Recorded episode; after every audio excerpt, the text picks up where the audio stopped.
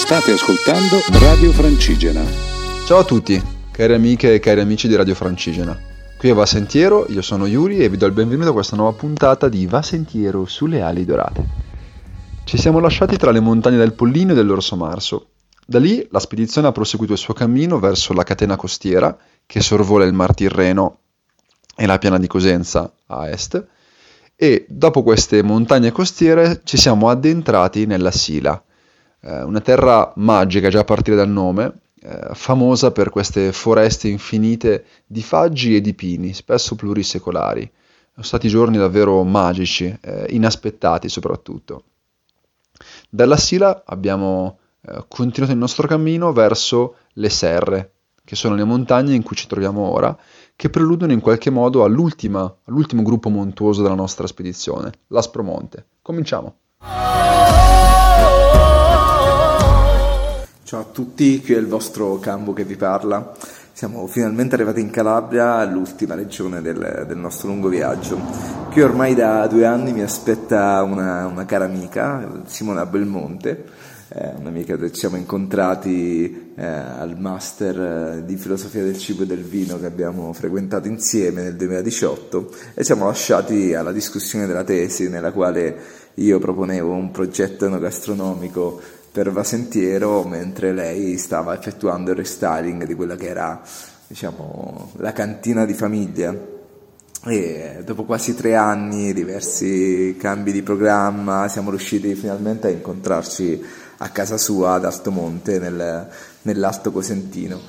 E Simona è una ragazza che dopo aver trascorso tantissimi anni a Milano eh, lavorando nel marketing, eh, eccetera, ha deciso di, di tornare a, a, casa, in Calabria appunto, e a far diventare quella che era un'attività di famiglia, si produceva il vino per, per casa, farla diventare una vera e propria azienda, quindi una vera e propria cantina che è diventata l'antico Fienile Belmonte.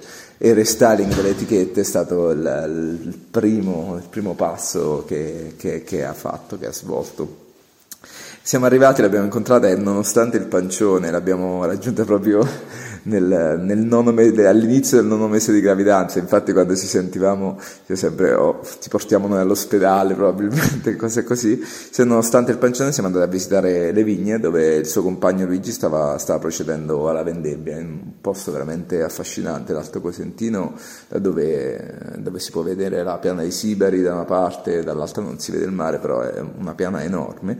E tra i tanti vini eh, che, che, che, produce Simona c'è il Maiocco, che è un vitigno autoctono, autoctono dell'Alta Calabria, che è molto molto poco conosciuto e molto particolare, ha questi sentori legnosi nonostante non faccia barrique, e Simona insieme ad altri vignaioli artigiani di Cosenza eh, stanno cercando di, di, dare un'identità a questo vitigno che è poco conosciuto, quindi una bella rete di giovani che sono tornati, che stanno cercando di, di cambiare un po' la situazione. Poi Simona ci ha portato dal, all'Hotel Barbieri, questa famosa famiglia di Altomonte che ha questo ristorante dove qui si può ammirare il bellissimo borgo, a gustare un po' le specialità tipiche. Abbiamo fatto un lauto, veramente un lauto pranzo, in particolare eh, diciamo, la famiglia Barbiere, oltre ad avere il ristorante, produce vari prodotti che poi vende in tutto il mondo e in particolare il peperone crusco qui era veramente speciale. Quindi un abbraccione a Simona che è ancora in attesa di aspettare la sua bimba. Ciao a tutti! Cari amici radioascoltatori e radioascoltatrici di Radio Francigena, io sono Martina, la social media manager di Vasentiero e vi racconto qual è stata la nostra esperienza nella Sila, ma dal punto di vista non tanto del paesaggio, perché quello è il focus di cui vi ha parlato Yuri, ma per quanto riguarda i borghi che abbiamo attraversato. Infatti abbiamo fatto due giorni in e-mountain bike insieme ai ragazzi di Itinero, di Camigliatello e a Francesca Sarcone, un'espertissima guida ai guy che lavora sul territorio. Insieme ai ragazzi e a Francesca infatti abbiamo attraversato non solo i boschi, gli altipiani e um, abbiamo pedalato vicino ai laghi, ma abbiamo anche attraversato degli incredibili eh, borghi, villaggi. Infatti la Sila eh, viene da molti definita la, la Svizzera calabrese. Infatti mm, abbiamo per esempio, siamo passati da mm, la cosa che mi, il, il, borgo, diciamo il villaggio turistico che mi ha colpito di più è Villaggio Mancuso.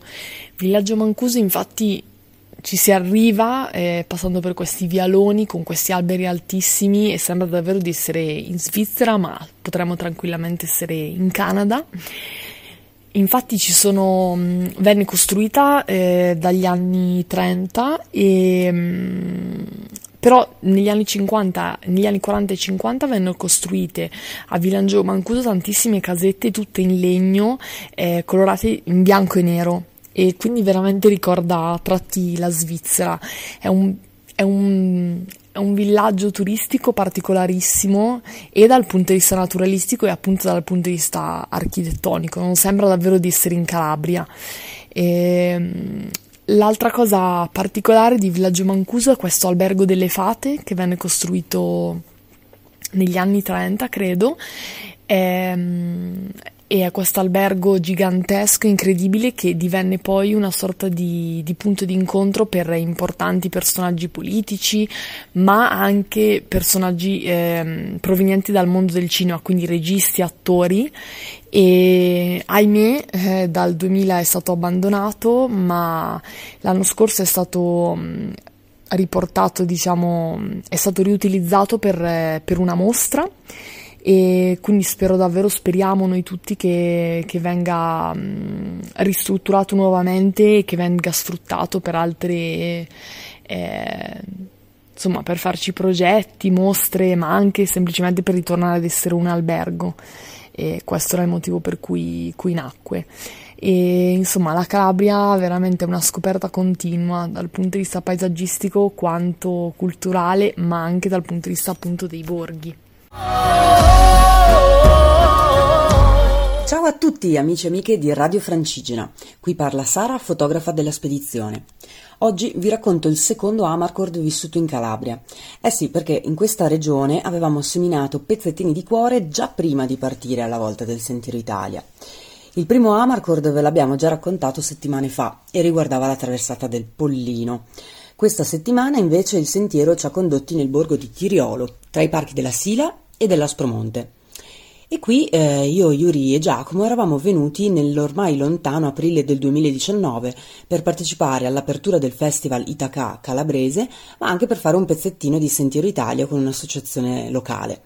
Era stata un'esperienza memorabile, sia perché l'accoglienza era stata incredibile, sia perché già al tempo avevamo scoperto molte chicche interessanti sul territorio.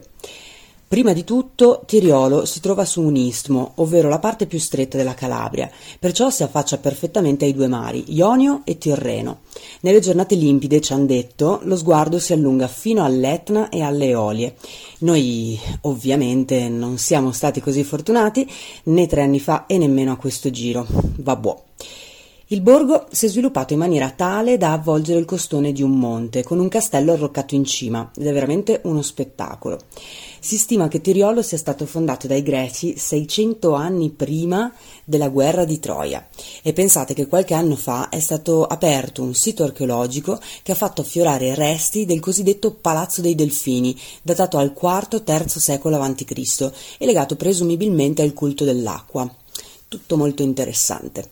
Quest'anno siamo quindi tornati a visitarlo con tutta la ciurma, guidati da Felice Cozza, giovane archeologo di Tiriolo. Ma un altro amico che abbiamo ritrovato è Angelo Gigliotti, che è guida ai GAE e ingegnere ambientale, e oltre a camminare con noi ci ha portati alla scoperta del bellissimo territorio del Reventino. Ma in paese abbiamo anche fatto incontri importanti, che eh, secondo me sono un po' emblemi di una tradizione artigianale storica, ma che attualmente sta soffrendo, perché i giovani non sembrano più interessati a darle seguito. E sto parlando di Mariella Leone, che è tessitrice, e del fratello Tommaso, che invece è un artista liutaio ed esperto di folklore calabrese. Eh, Mariella, nella sua piccola e graziosa bottega, ci ha mostrato come si utilizza un telaio antico un'arte appresa in parte per osmosi, diciamo, perché la madre era tessitrice, e in parte da sola, e crea tessuti preziosi e assai duraturi. D'altronde eh, ci ha spiegato anche le difficoltà che incontra per portare avanti questa attività di nicchia, facendoci capire che ci vuole davvero tanta tanta passione per resistere. Suo fratello Tommaso ci ha invece aperto le porte del suo laboratorio chiamato Lignarius ed è un vero e proprio ambaradam incredibile di utensili, sculture, dipinti, strumenti, manichini con vestiti tradizionali e pile di libri sul folklore. Ci ha fatto ascoltare il suono della lira, del mandolino, di chitarre stranissime, insomma ci ha fatto innamorare della cultura locale. A sera, come potete immaginare, siamo arrivati stanchissimi ma contenti. E questo d'altronde è il regalo del viaggiare lenti, fare incontri che lasciano un segno. Che dire amici, ormai siamo a una manciata di chilometri dall'arrivo dalla spedizione allo stretto tra Scilla e Cariddi e non ci sembra vero dopo questo viaggio infinito, queste migliaia e migliaia di chilometri fatti a piedi, di stare per arrivare, di concludere eh, questo viaggio cominciato con un sogno e poi insomma con tanto lavoro trasformatosi in realtà. Ormai ci siamo e c'è una bella emozione nel gruppo. Il 25 settembre arriveremo a Messina e lì faremo un evento per festeggiare e celebrare questo traguardo. Perciò chiunque di voi fosse in zona tra la Sicilia e la Calabria o anche volesse venire a festeggiare con noi è il benvenuto. Seguiteci in questi giorni per per concludere insieme questa avventura, sui social trovate chiaramente tutti i dettagli del caso e in ogni caso ci risentiamo il 30 settembre per l'ultima eh, puntata con Radio Francigena, nella quale avremo modo di raccontarvi le emozioni dell'arrivo, gli ultimi giorni di spedizione e chissà, magari darvi anche qualche anticipazione eh, su quello che sarà un po' il futuro di Vassentiero, perché statene certi, va sentiero a lunga vita e non, non si ferma col sentiero Italia. Ebbene, buona continuazione, buona serata a tutti voi e dai.